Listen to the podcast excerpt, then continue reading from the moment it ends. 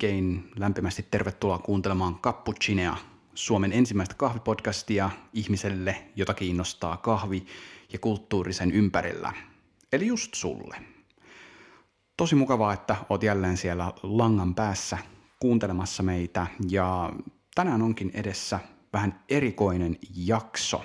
Viime jakson lopulla me mainittiin, että tämän päivän jakso käsittelisi erikoiskahvia erikoiskahvin ulkopuolella – mutta me joudutaan nyt jättämään se aihe ensi viikkoon johtuen siitä, että meidän podcastin toinen juontaja Samuli on jonkunlaisen ikävän pöpön kourissa ollut nyt jo parisen viikkoa. Hänellä ei yksinkertaisesti ääni kulje. Tehtiin tämmöinen ratkaisu, että pistettiin kysely Instagramiin, sinne storyin laitettiin semmoinen kysymystikkeri, että kysykää meiltä ihan mitä tahansa. Ja tästä tulikin nyt tämmöinen Ask Me Anything jakso, jossa mä hölisin täällä itekseni. Ihan tähän alkuun täytyy kiittää teitä kaikkia, ketkä lähetitte kysymyksen. Siis tosi tosi hyviä kysymyksiä, ja niitä tuli todella paljon yhden vuorokauden aikana. Ja mä nyt yritän tässä saada lyhkäisesti vastattua niistä jokaiseen. Tarkoitus ei ole syventyä mihinkään yksittäiseen kysymykseen hirveän syvällisesti, vaan antaa joku hyvä vastaus vähän jokaiseen, koska ne oli kaikki niin erinomaisen hyviä kysymyksiä. Uh, Tämä on niin erikoista istua täällä itekseen, höpötellä seinälle itse asiassa. Mä istun oikeastaan tällä puolella, missä Samuli normaalisti istuu. Tämä on, tämä on todella erikoista. Mitäs tässä oikein kuuluu tehdä? Um, kahvikuulumisia. Hei, niitähän me käydään heti alkuun aina läpi.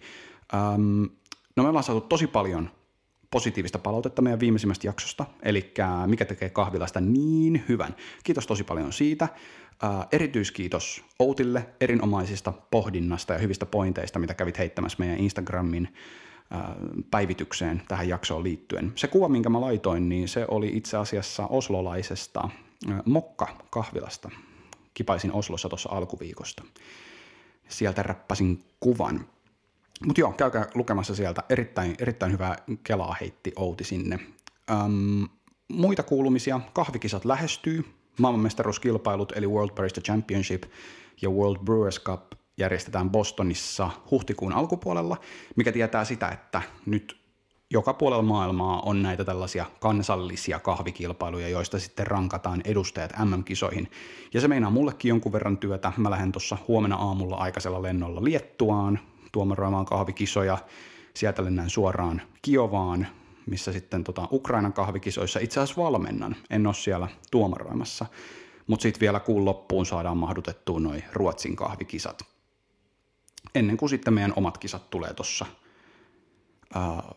maaliskuun, maaliskuun puolessa välissä, mutta niistä me kerrotaan pikkasen sitten lisää, missä päin Helsinkiä nämä kisat järjestetään. Kyllä, Helsingissä olisi tarkoitus järjestää, ylläri ylläri. Sen lisäksi voisin nostaa tästä esille kahviuutisesta Lamar Chokkon uuden koneen. Olisiko se nyt ollut viime viikolla vai, vai toissa viikolla mulle ää, lävähti tämmöinen päivitys silmieni eteen, että Lamar Chokko on julkaissut uuden espressokoneen ää, KB90.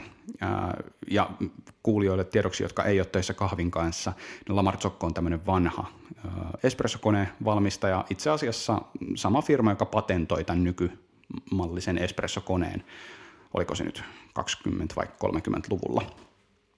Mutta heiltä on tullut nyt tällä ihan uuden ajan kone, jonka pitäisi olla tosi ergonominen, edustaa ihan viimeisintä teknologista huippua. Siinä on tämmöinen niin kutsuttu straight in leadin, eli kahvaa ei enää käännetä gruppoon espressokoneessa, vaan se vaan napsautetaan paikalleen. Sen pitäisi olla ergonomista. Noi espressokoneen screenit saa puhdistettu höyryllä, pelkän veden sijasta. Mä en ole ihan varma mikä etu siinä on, mutta hyvältä näyttää ainakin videolla. Ja totta kai siinä on tämä maitopilli, jossa on monta kerrosta päällekkäin, niin sitä voi vaikka puristaa samaan aikaan, kun vaahdottaa maitoa. Ei polttele sormia, mikä on totta kai aika siistiä. Mutta nähtäväksi jää, mitä kaikkea tämä uusi kone pitää sisällään. Joka tapauksessa me, meidän podcastimme kummisedän James Hoffmanin ennustus siitä, että tänä vuonna espressokoneen valmistajat tuo markkinoille uusia malleja, niin on pitänyt nyt sitten heti alkuvuodesta paikkansa. Mutta itse jaksoaiheeseen, pitemmittä puheitta. Mä ajattelin, että lähden, käymään tästä ihan aikajärjestyksessä. Uh, ensimmäisen kysymyksen pisti meille Instagramissa Tommi Turunen, ja Tommi on mainio tyyppi, käynyt Art Throwdowneissa Helsingissä. Terveiset sinne. Ja Tommi kysyi, että mikä on Jarnon visio kahvin filosofiasta? Mä luulen, että tähän pitäisi vastata jotain tosi syvällistä, niin täältä pesee. Kahvi on mun nähdäkseni kaunis luonnon tuote, jolla ei pelkästään saa tehtyä omasta tai toisen päivästä parempaa, mutta sen kautta pääsee osaksi globaalia kahviperhettä, joka läpäisee monta erilaista todellisuutta ja ulottuvuutta, monta erilaista yhteiskuntakerrosta. Maailmankuva laajenee siinä paljon. Tossa. Olisiko siinä hyvä kahvifilosofia? En tiedä. Kertokaa sitten, mitä olitte mieltä. Toisena kysymyksenään Tommi kysyy, että minkälaisia positiivisia tai negatiivisia vaikutuksia tamppaamisella on. Tamppaamisella nyt tarkoitetaan tässä siis sitä, kun espressoa valmistettaessa siihen tarkoitukseen kehitetyllä työkalulla puristetaan kahvi kasaan ennen kuin sitten tämä espresso-annos asetetaan espressokoneeseen uutettavaksi. Ja siis tamppaamisessahan on kyse siitä, että kompressoidaan se kahvipeti johtuen siitä, että espressokoneessa on niin kova paine. Yleensä on tämä 9 baarin paine, jolla se vesi äh, pumppautuu boilerin pumpusta ulos ja, ja vesi tulee aikamoisella kyydillä ulos espressokoneesta, niin siinä täytyy olla resistenssiä sitten sitä varten, että, että se vesi saisi sitten uutettua makujakin sitä kahvista. Ää, no positiivinen puoli siinä on totta kai se, että kun tamppaa kahvin, niin siitä kahvista tulee uutettavampaa. Eli jos ei tampattaisi espressoa, niin pitäisi jauhaa ihan tosi tosi tosi hienolle kahvi, joka sitten taas toisi mukanaan erilaisia ongelmia, kuten esimerkiksi sen, että se uutto ei välttämättä olisi niin tasainen, tapahtuisi enemmän kanavoitumista, espresso ei olisi niin helposti säädettävissä oleva juoma myöskään, koska pitäisi jauhaa niin hienoksi se kahvijauhe. Ää, negatiivisia puolia tamppaamisella, no aika usein näkee, että barista tamppaa aika vinoon. Sitä näkee vähän, vähän nevissä määrin, mutta vinotamppaaminen käytännössä myöskin aiheuttaa sen, että uuttumisesta tulee epätasasta tamppaamiseen, jos käyttää väärää välinettä. Jos tampperi on vaikka liian pieni, niin se ei sitten tamppaa kovinkaan tasaisesti – se on huono juttu. Tamperissa voi olla sellainen kaareva pohja tasaisen pohjan sijasta. Yhdessä vaiheessa ajateltiin, että se on jotenkin parempi kahvin uuttumista varten. Se ei ole. Jos sulla on käytössä kaareva pohjainen tamperi, niin heitä se pois ja osta suorapohjainen tamperi tilalle. Ne ei ole mitään ihan hirveän kalliita. Olisiko siinä positiivisia ja negatiivisia puolia tamppaamiseen? Kolmas kysymys Tommilla oli vielä, tämä on itse asiassa tosi hyvä, kahvin jäädytys mitä eroa on sillä, jos jäädyttää kahvin minigrippussissa tai jos sen kahvin vakumoi vakumointiin tarkoitetulla laitteella. Ja tässä on nyt siis kyse pahdettujen papujen, kokonaisten kahvipapujen jäädyttämisestä. Mä en tiedä, onko mä hirveästi puhunutkaan tästä podcastissa, mutta tämä on semmoinen asia, mistä mä oon ollut itse hyvin kiinnostunut kahvipapujen jäädyttämisestä ja niiden jauhamisesta jäädytettyinä – mä en mene siihen sen syvällisemmin, että mitä etuja siinä on, mutta siinä on tiettyjä etuja. Kun kylmän kappaleen jauhaa, niin siitä tulee parhaimmillaan tasaisempi partikelijakauma kuin huoneen lämpöisen kappaleen jauhamisesta. Se mikä ero siinä on, niin jos laitat minigrippussiin, siinä voi hyvin jäädyttää, kunhan käytät sen aika nopeasti, ei pitäisi olla mitään ongelmaa, mutta jos haluat, että kahvi säilyy, niin sinne jää kosteutta ja se näyttäisi kokeilujen perusteella olevan negatiivinen asia, mitä tulee kahvin säilyvyyteen. Et jos haluat säilyä kahvia pitkiä aikoja, niin suosittelen investoimaan tuollaiseen vakumointilaitteeseen. Mulla on itselläni semmoinen ollut käytössä jonkun aikaa ja on ollut aika tyytyväinen siihen. Niittenkään ei tarvitse maksaa paljon. Kiitos paljon vielä Tommi kysymyksistä.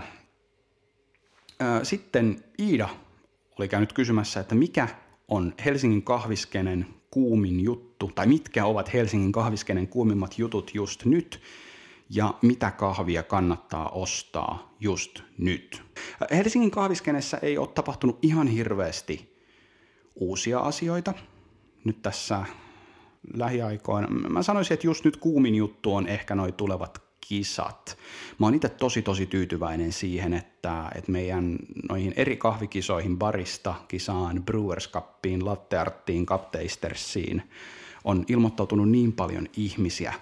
Jo pelkästään se, että me saadaan järjestetty kaikki nämä kisat, niin on tosi tosi upea juttu. Mutta musta tuntuu, että Helsingin kahviskenessä nyt tällä hetkellä ö, porisee semmoinen uusi tekemisen meininki, että ihmiset lähtee lähtee nyt mieluusti kokeilemaan ja lähtee, lähtee esittelemään omia taitojaan tuonne lavoille. Se on ihan mahtavaa. Se vie meidän kulttuuria eteenpäin. Äh, ihmiset pääsee verkostoitumaan. Mä oon todella, todella tyytyväinen. Äh, eli kisat on kuumin juttu just nyt. Ja mitä kahvia kannattaa ostaa just nyt? Toi on paha. Mä tykkään itse ostaa aina tuoreita kahveja. Mä tiedän, että kaffalt on tullut tosi hyvät ruandalaiset nyt, ne kannattaa käydä katsomassa. Mä oon kuullut hyvää palautetta Good Life Coffeein tuosta uh, uudesta brasilialaisesta espressosta. Mä en ole itse päässyt sitä vielä maistamaan, mutta teen sen ihan ensitilassa. Eli GLCn brassi, espresso ja kaffan ruandat. Ne nyt mulla tulee tähän väliin mieleen. Ja sitten jos käyt jollain muulla pahtimolla, niin kuin suosittelen tekemään, niin sitten voit kysyä baristalta, että mikä on uutta mikä olisi nyt hyvää? Tämmöinen ympäripyöreä vastaus. Seuraava kysymys on tullut uuttaja bloggarilta, eli Juusolta. Terve vaan, Juuso. Hän kysyy, että minkälainen kahvi ei sovellu espressoksi? Ja tämä on, tämä on mainio kysymys, koska aiemmin on ollut ehkä tämmöinen kuva, että – että espresso olisi jotain tietynlaista kahvia. Todellisuudessa espresso on vain tapa valmistaa kahvia, mutta tarkoittaako tämä nyt sitä, että kaikki kahvi on sellaista, että siitä tulee hyvää espressoa? No ei aivan. Ja tähän asiaan itse asiassa myös Samuli on osallistunut.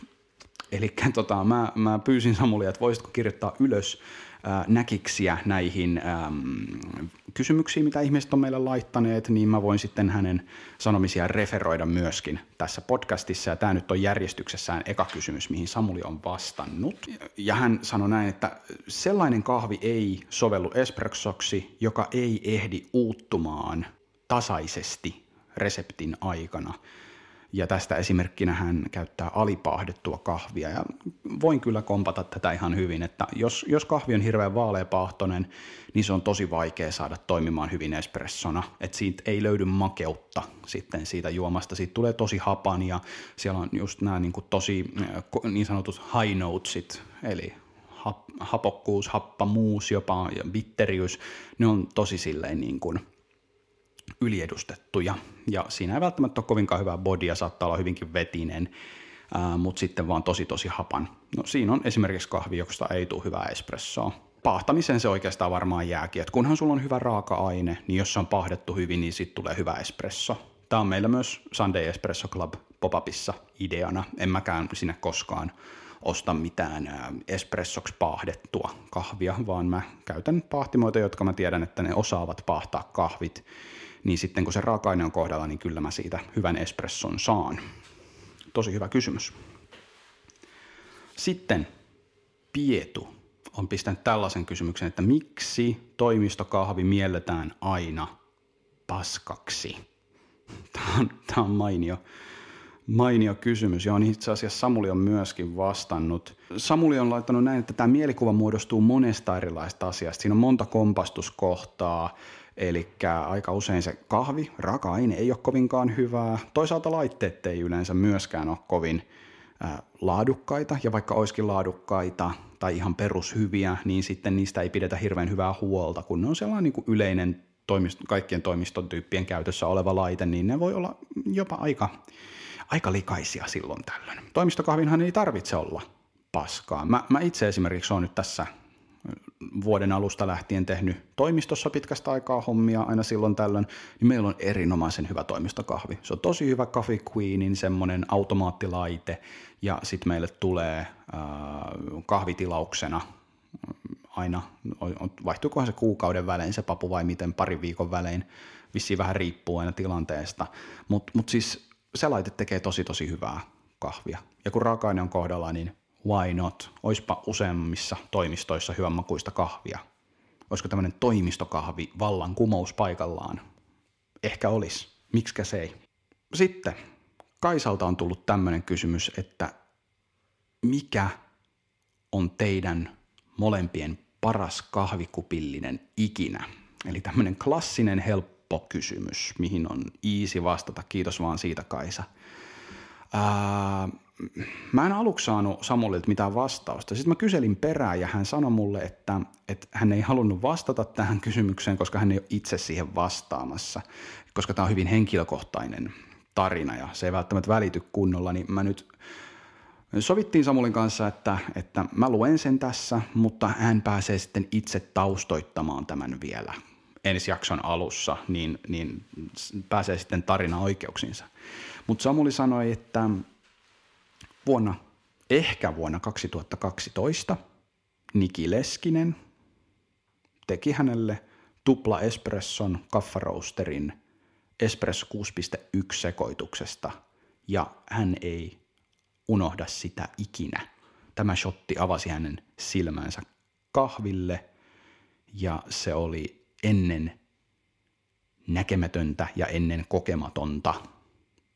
Odotan mielenkiinnolla tätä tarinaa kokonaisuudessaan, mutta siis joo, vuonna 2012 Kaffan 6.1 Espresso Blendi tekijänä Niki Leskinen, vanha kahviguru.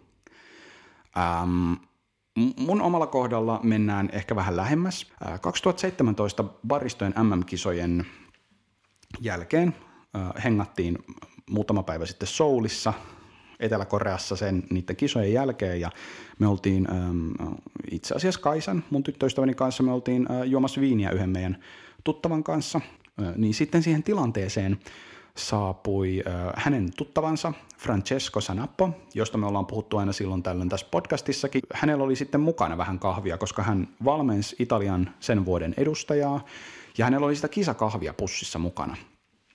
Ja hän kysyi meiltä, että, että haluttaisiko me pikkasen. Hänellä oli kaksi pussi, pussia siinä ja hän, hän antoi sellaiset aika runsaat pussukat sitten meille mukaan, jotka oli ihan vaan merkitty kirjaimilla. Toisessa luki S ja toisessa luki CR. Sitten kun me päästiin kotiin ja avattiin ne pussit ja se ensimmäinen tuoksu jo pelkästään siitä CR-pussista, joka myöhemmin kävi ilmi, että se viittasi Kostarikaan, oli aivan uskomaton sellaisen niin kuin aromaattisen kanelin tuoksu. Ja sitten kun siitä uutettiin, mä en muista kumpi meistä sen kupin uutti, ihan perus, niin kuin, olisiko ollut V60 tai Kalitalla, niin se oli aivan uskomaton. Maistui niin kuin kanelitangolle, uuniomena, vähän tämmöinen niin kuin, tällainen kaurapaistos. Miksi sitä kutsutaan? Siinä on kauraa ja omenaa. Joku kertoo tämän mulle jossain vaiheessa, että mikä se sana sille on, mutta te tiedätte, mistä mä puhun. Se oli ihan uskomatonta ja kävi ilmi, että siis se oli kostarikalainen El Diamante, ja se oli ensimmäinen anaerobisesti fermentoitu kahvi, mitä mä olin ikinä maistanut. Sitten äh, Sara laittoi meille Instagramissa niin ikään äh, erinomaisen kysymyksen, eli että olisiko meillä antaa neuvoja aeropressilla kahvin tekemiseen ja miten pitäisi toimia erilaisten paahtojen kanssa ja onko mielipiteitä niin kutsuttuun haudutusaikaan ja mikä kahvi sopii parhaiten aeropressiin. No meidän podcastin juontajilla on totta kai Aeropressista jonkun verran kokemusta ja, ja Samuli onkin tällaisen vinkin laittanut Aeropressiin joku hyvä runkoinen täyteläinen kahvi ja hän itse pitää pienestä hapokkuudesta kahvissa. Eli ehkä joku tommonen etiopialainen natural-prosessoitu voisi sopia tai sitten joku guatemalalainen. Mä sanoisin itse, että, että Aeropressin käy mikä vaan kahvi oikeastaan, kuhan se on hyvä raaka-aine, niin Aeropressilla saa just sellaisen oikein täyteläisen, kivan mehuka. Itse asiassa mä itse juon tässä just Aeropressia. Kippis vaan. Mulla on esimerkiksi tota, tanskalaisen äh, La Cabran äh, brasilialainen kahvi tässä näin. Oikein mukava. Mukava tollain niin kuin, ähm, tulee vähän sellainen polkkakarkki mieleen tästä mausta. Mutta mut niin, hanki semmoinen joku, joku hyvä, vaikka just noiden Samulin ohjeiden mukaan, eli täyteläinen, mutta saa olla pikkasen hapokkuutta ja kompleksisuuttakin siinä kahvissa. Ja jos uuttovinkkejä haluat, niin tota, meillä on esimerkiksi tämä meidän Aeropress-jakso aikuisten lelu, jota saa kahvikaupasta. Niin siinä jaksossa mä muun muassa äh, kerron mun, mun oman suosituksen Aeropress-reseptiksi. Käy ihmeessä tsekkaamassa se, se on jakso numero 17. Sitten Selja on pistänyt myöskin viestiä. Moikka vaan Selja, kiitos kun pistät viestiä. Selja laittaa näin, että että kahviloiden puolesta, miten kahvia Pohjois-Suomi? Puhutte paljon Helsingin ja Euroopan kahviloista ja kahvikulttuureista, mutta Kehä kolmosen puolella, saako sieltä hyvää kahvia? Mikä tekee pienen kahviskenestä hyvän tai huonon ja arvioisitteko esimerkiksi kuopiolaista kahvilaa samoilla kriteereillä kuin berliiniläistä? Miksi ja miksi ei? Tähän Samuli on heittänyt myöskin omaa mielipidettä, että kahvilat on aina asetettava oman kontekstinsa ja pyrittävä ymmärtämään paikan synnyn taustat. Ja, ja kahvi voi toki maistua hyvältä tai huonolta eri paikoissa, mutta kahvilakokemus on kokonaisuutena tekijöidensä summa. Ja näitä me mun mielestä käytiin aika hyvin läpi viime jaksossa, eli se, että se on viihtyisä, siellä on hyvää palvelua, ää, siellä on osaava baristatiskin takana. Tämähän voi tapahtua ihan missä päin maailmaa tahansa. Mä itse sanoisin, että äm, no toki jossain sellaisessa kaupungissa, äh, jossa ei ole oikein kahviloita tai erikoiskahvikulttuuria ja ei mennä saada mistään hyvää kahvia, niin jopa semmoinen pikkasen matalampi tasoinen kahvila on semmoinen, että siihen olisi tyytyväinen, että no tuolta nyt saa sentään ton tasoista kahvia. Tuolla nyt on sentään joku pienpahtimon kahvi käytössä, vaikka sitä ei valmisteta hirveän niin kuin taidokkaasti. Ja sitten taas sen tasoiselle kahvilalle ei välttämättä Helsingin skenessä olisi niin, niin paljon vetoa. Ää, mutta, mutta mä sanoisin näin, että tämä on, on hyvä kysymys. Kahviloita voi arvioida myös erilaisilla kriteereillä. Eli sitä voi miettiä, että no toi on hyvä paikka siihen nähden, että, että se on täällä, että, että toi on sentään jonkun tasoista kahvia. Mutta kyllä mä, kyllä mä silti niin kun asetan kahvilat aika samalle lähtöviivalle siinä, että – että, tota, että minkälaista se on se laatu, minkälaista se on se palvelu, minkälainen se on. Onko se, onko se niin kuin konseptina toimiva, onko se aito konsepti. Ja saako Kehä Kolmosen ulkopuolelta hyvää kahvia? Saa, mä olen siitä aivan varma. Ainakin Lappeenrannassa on hyvä, hyvä pahtimo ja hyvä kahvila. Turussa on hyvä pahtimo ja kahvila. Ähm, nyt näin vaan niin kuin mainitakseni pari kaupunkia. Uh, Mutta enemmän saisi olla. Jos sinä asut nyt jossain päin Suomea, haluat perustaa hyvän erikoiskahvi kahvilan, niin go for it. Pistä mulle ja meille viestiä, me kyllä sparrataan ja jeesataan, jos on jotain kysyttävää ja jos on jotain, missä me voidaan auttaa. Mutta todellakin lisää hyvää kahvia Suomeen, ei pelkästään Helsinkiin.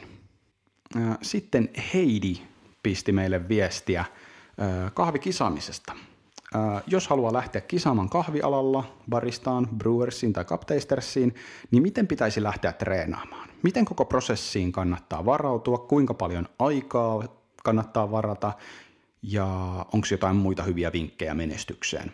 Äh, erinomainen kysymys. Alkuun heti sanon, että ehdottomasti lähde kisaamaan. Kisaaminen on aivan loistava tapa verkostoitua, kehittää omaa ammattiosaamistaan baristana, tulla paremmaksi siinä, mitä tekee. kun sä kilpailet, niin sä saat palautetta sun suorituksesta ja sun kahvimausta. mä ainakin suosittelen lähteä siihen just siitä näkökulmasta, että lähdet kehittämään itseäsi, lähdet pitämään hauskaa sen kisan kanssa. Voittamisen haluaminen, totta kai kaikki haluaa voittaa, ei kukaan lähde sinne vaan pelleilemään, mutta äh, mutta mun mielestä Samuli oli itse asiassa sanonut tässä aika, aika hyvin, että omat henkilökohtaiset motiivit on tärkeämpiä. Voitto tulee, jos sitä haluaa. Eli, eli baristakisan tai minkä tahansa muunkin kisan, sen hän voi voittaa sitten, kun tuntee sen kilpailun ja on niin kuin sinut sen kanssa, että okei, näin tämä kisa toimii. Ja mä suosittelisin, että kun lähdet ensimmäisiä kisoja miettimään, niin oot sä käynyt katsomassa niitä kisoja, Ootko perillä siitä, että miten ne kisat toimii, minkälaiset ne säännöt on? Kaikki näihin kisoihin löytyy niiden omat sääntökirjat, eli rules and regulationsit, ää, niiden omilta sivuilta, esimerkiksi worldbaristachampionship.org. Ää, tutustu niihin, lähde vapaaehtoiseksi Suomen mestaruuskisoihin tai johonkin muuhunkin maahan voi lähteä vapaaehtoiseksi. Siellä pääsee näkemään läheltä, että mitä se kisaaminen on ja miten se toimii Tollasilla vinkkeillä mä lähtisin liikkeelle. Sitten ähm, Riikka on käynyt kysymässä, että kasviperäinen maito versus normimaito erikoiskahveissa, minkälainen vaikutus silloin makuun ja kahvin valintaan? Tämä on hyvä kysymys. Kasvimaidothan on nyt paljon ollut tapetilla, niitä on tullut paljon erilaisia. Kaura nyt on täällä meillä Pohjoismaissa varsinkin tosi iso juttu ollut, ja mä oon ehkä pikkasen bias nyt vastaamaan tähän, kun mä oon ruvennut Outlin kanssa hommia tekemään. Mutta mä sanoisin, että että kauramaidolla tehty cappuccino ja lehmänmaidolla tehty cappuccino, niin onhan ne aika eri makuisia juomia. Siinä, on, siinä haetaan hyvin eri makusta tai erilaista profiilia. Molemmat on pehmeitä kermasia, siinä on se tuntuma, mitä haetaan, ja sitten se, että se on vähän sellainen ruokasa juoma. Mutta kyllä niin kuin mä sanoisin, että, että kun puhutaan kauramaitoon tehdystä cappuccinosta vaikkapa, niin kyllä siinä saa olla aika niin kuin voimakas arominen kahvi, että se pelaa siinä hyvin. Toisaalta, no en, en mä tiedä oikeastaan. Kyllä yksillä kahvifestareilla oli myöskin panamalainen, olikohan se ihan geisha-lajike jopa, mistä tehtiin espresso ja sitten, sitten tehtiin semmoinen kaurakapuccino ja sekin oli kyllä hyvä. Tämä on silleen vaikea. Kauramaitohan on vähän sellainen niin pahteinen, vähän sellainen pähkinäisiäkin makuja omaava, tai sellaista granolamaista oma, niin ominaisuutta omaava maku niin siinä mielessä just jotkut marjaset ja, ja tuollaiset niin suklaiset ja pähkinäiset maut ihan varmasti pelaa sen kanssa tosi hyvin. Et kyllä mä väitän, että siinäkin on niin pelivaraa ihan samalla lailla kuin lehmän maidossa, vaikka se juoma sitten onkin hyvin erilainen.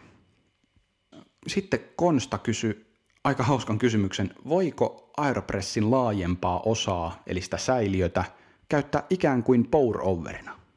Lyhyt vastaus, voi. Ää, kannattaako? Ei välttämättä. Siinä ei ole hirveän hyvää kontrollia, siinä ei pääse kannun kanssa hirveän lähelle sitä pintaa, ja toisaalta jos tekee hirveän ison juoman, niin se pinta nousee niin korkeaksi, että sitten siinä taas tapahtuu helposti kanavoitumista, ja en tiedä, se uuttoaikakin saattaa olla aika pitkä kyllä, kun se on niin pienelle alueelle pakkautunut se kahvipeti. Että kyllä se vähän niin kuin sen paineen siinä vaatii, mutta toisaalta jos pienen määrän tekisi ja hyvin hitaasti kaatelisi ja jauhaisi karkealle, niin miksikä se ei?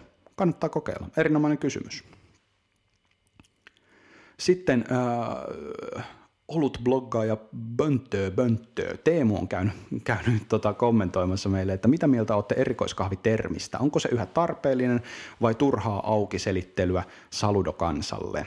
No mä vastaan tästä nopeasti ennen kuin päästään Samulin äh, vastauksen ääneen. Eli äh, erikoiskahvi sehän ei varsinaisesti ole semmoinen termi, jolla yritettäisiin selittää jotain tavallisille pulliaisille, että on olemassa parempaa kahvia ja me kutsutaan sitä nyt erikoiskahviksi. Vaan siis erikoiskahvihan on aika tarkkaan määritelty käsite, eli se on semmoinen kahvi, joka pisteytyy yli 80 pistettä. Ja tota, et, et se niin kun, sellaista kahvia voi kutsua erikoiskahviksi. Toki sitten ähm, kahvin toisen aallon periaatteen mukaisesti erikoiskahvihan on mm, sitten taas espressopohjaisia juomia, cappuccinoja, latteja ja, ja espressoa. Että tästä me ollaan itse asiassa keskusteltu yhdessä meidän ensimmäisistä jaksoista, eli erikoiskahvin käsitettä käsittelevässä jaksossa. Olisiko se jopa meidän eka jakso? Kannattaa käydä Teemu kuuntelemassa sen. Eli siinä mielessä mä sanoisin, että erikoiskahvi ei ole mitenkään vanhentunut käsite. Mä en tiedä, pitäisikö siitä jossain vaiheessa alkaa käyttää eri termiä. En tiedä, se on jo aika vakiintunut. No, mene ja tiedä. Samuli on vetänyt tähän tällaisen epäanalogian oluessa esiintyvään erikoisluokkasanaan, joka tavallaan jätti mahdollisuuden sellaiseen, että joku mikä koetaan erikoisena, joku mikä on ehkäpä uutta sulle itsellesi kokijana, niin että se olisi sitten niin kuin erikoisolut ja se olisi, se olisi niin kuin parempaa. Tämä on ilmeisesti nyt jo poistunut käytöstä jonkun verran tämä, tämä termi. Ja, ja hän enemmän niin kuin sanoisi, että et, et erikoiskahviterminä on ehkä lähempänä sitten tätä tällaista vähän abstraktia craft termiä, joka on ilmeisesti myös vähän vaikeasti ää, niin kuin määritettävissä. Ja, ja ennen kaikkea tässä on tärkeää laatu. Et erikoiskahviahan ei määritä niinkään se, että onko se uutta ja jännää, vaan siis siinä on ihan tämä laadullinen määrä, eli tämä nollasta sataan oleva objektiivinen pistetaulukko siitä, että miltä se kahvi maistuu, minkälaiset makuattribuutit se täyttää ja miten se pisteytyy. Ja, ja tähän löytyy siis tämmöinen standardi, mitä voidaan käyttää.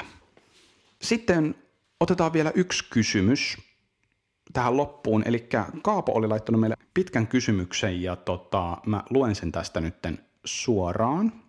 Eli hän kysyy näin, pyritäänkö erikoiskahvi maailmassa erottumaan niin vahvasti, että baristat ja kahviloitsijat ja pahtimut unohtavat maut? Tarkoituksena on tuoda markkinoille mahdollisimman uusi ja outo kahvi, prosessointimenetelmä tai fermentaatio, joka ei välttämättä maistu niin hyvältä tai on niin acquired taste, että vain harva pystyy arvostamaan sitä. Esimerkkinä hän käyttää kahvikisoja, joissa pyritään luomaan niin paljon uusia ja outoja asioita, jotka eivät välttämättä maistu hyvältä, muun muassa signature-juomat. No tämä on nyt aika laaja kysymys itse asiassa, hyvä kysymys kylläkin. Ää, ja, ja Samuli oli itse asiassa nähnyt tähän aika paljon vaivaa ja kirjoittanut tällaisen vastauksen, jonka mä luenkin tästä nyt suoraan. Eli hyvä kysymys, kumpi määrää kysyntä vai tarjonta? Välillä tuntuu, että ehkä väitteessä on perää. Pelkkä hyvä maku ei riitä. Epärationaalisesta fiilis arviosta ei ole esteettisen keskusteluun tai asiakas- ja juojalähtöisyys jää taka-alalle siinä, missä kokemusten tavoittelu ajaa puhtaan nautinnon yli. Eli siinä mielessä Samuel miettii, että tuntuu toisinaan siltä, että se pitää paikkaansa, että lähdetään kehittämään jotain vaan sen takia, että olisi jotain uutta. Ei niinkään merkitystä sillä, että onko se nyt, kannat, kannattaisiko tehdä sellaista edes.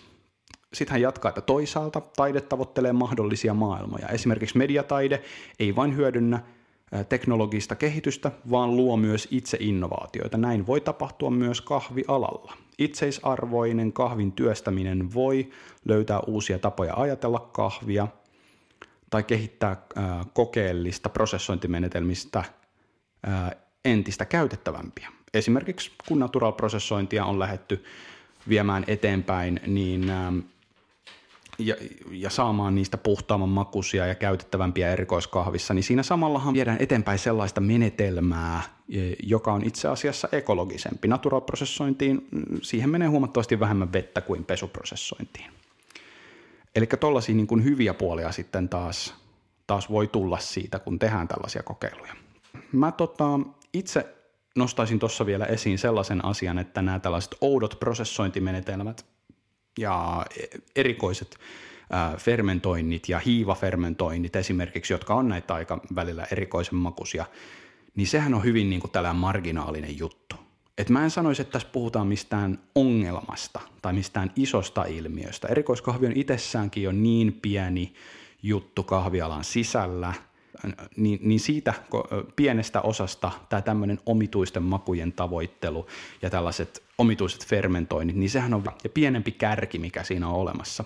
Jälleen kerran vuoteen James Hoffman ja hän puhuu siis äh, specialtista specialtin sisällä, että hänen ennustuksensa mukaan specialty coffeeista irtoaa jossain vaiheessa semmoinen äh, ultrahienoja äh, sävyjä, ja hienojakoisia ähm, kokemuksia tavoitteleva äh, skene, joka voisi olla just jotain tällaista prosessoinnin hyvin pitkälle menemistä tai hyvin pitkälle viemistä.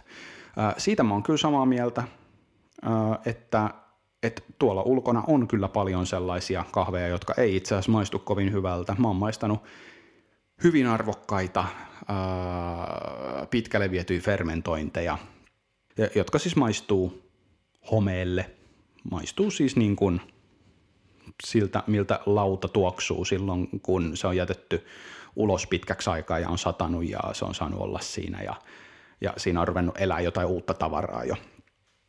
Niin siinä mielessä, joo, samaa mieltä. Ne ei aina mene ihan putkeen, mutta se kuitenkin on sitä, mikä sit kehittää tätä meidän alaa eteenpäin. Mä luulen, että se on ihan luonnollista, että kun me ollaan tällainen nuori ala, tässä on vielä paljon löydettävää, niin se on hyvä, että meillä on näitä tällaisia pellepelottomia, jotka kokeilee erilaisia juttuja. Se, että kannattaako niistä aina maksaa hirveästi rahaa, niin no ei se ole tyhmä, joka kysyy, se on tyhmä, joka maksaa. Ja sitten taas, kun jos, jotkut niistä on ihan tosi tosi hyviä. Esimerkiksi maailmanmestaruuskisoissa Brewers Cupissa nytten äh, Brasiliassa, niin siellä äh, oli tämä yksi hyvin pitkälle viety fermentointi 90 plussalta, joka maistui ihan sellaiselta tummasuklaa, kirsikka, äh, liköörikarkilta ja oli niin kuin tosi maukas, tosi, tosi mehukas, tai, tai siis sille niin kuin makee ja jälkimaku oli puhdas. Että kyllä siinä voi onnistuakin.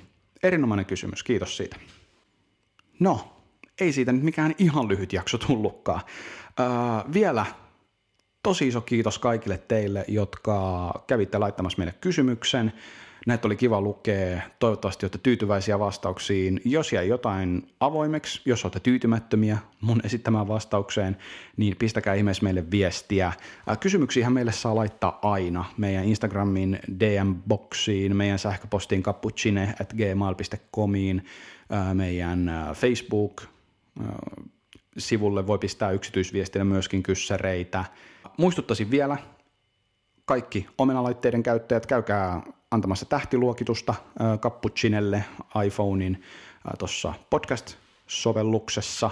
Sinne on hyvin saatu arvioita. Olisi tosi kiva, jos kävisit heittämässä meille tähdet, jos et ole sitä käynyt vielä tekemässä. Se auttaa meitä siinä, että uudet ihmiset sitten meidät löytää helpommin.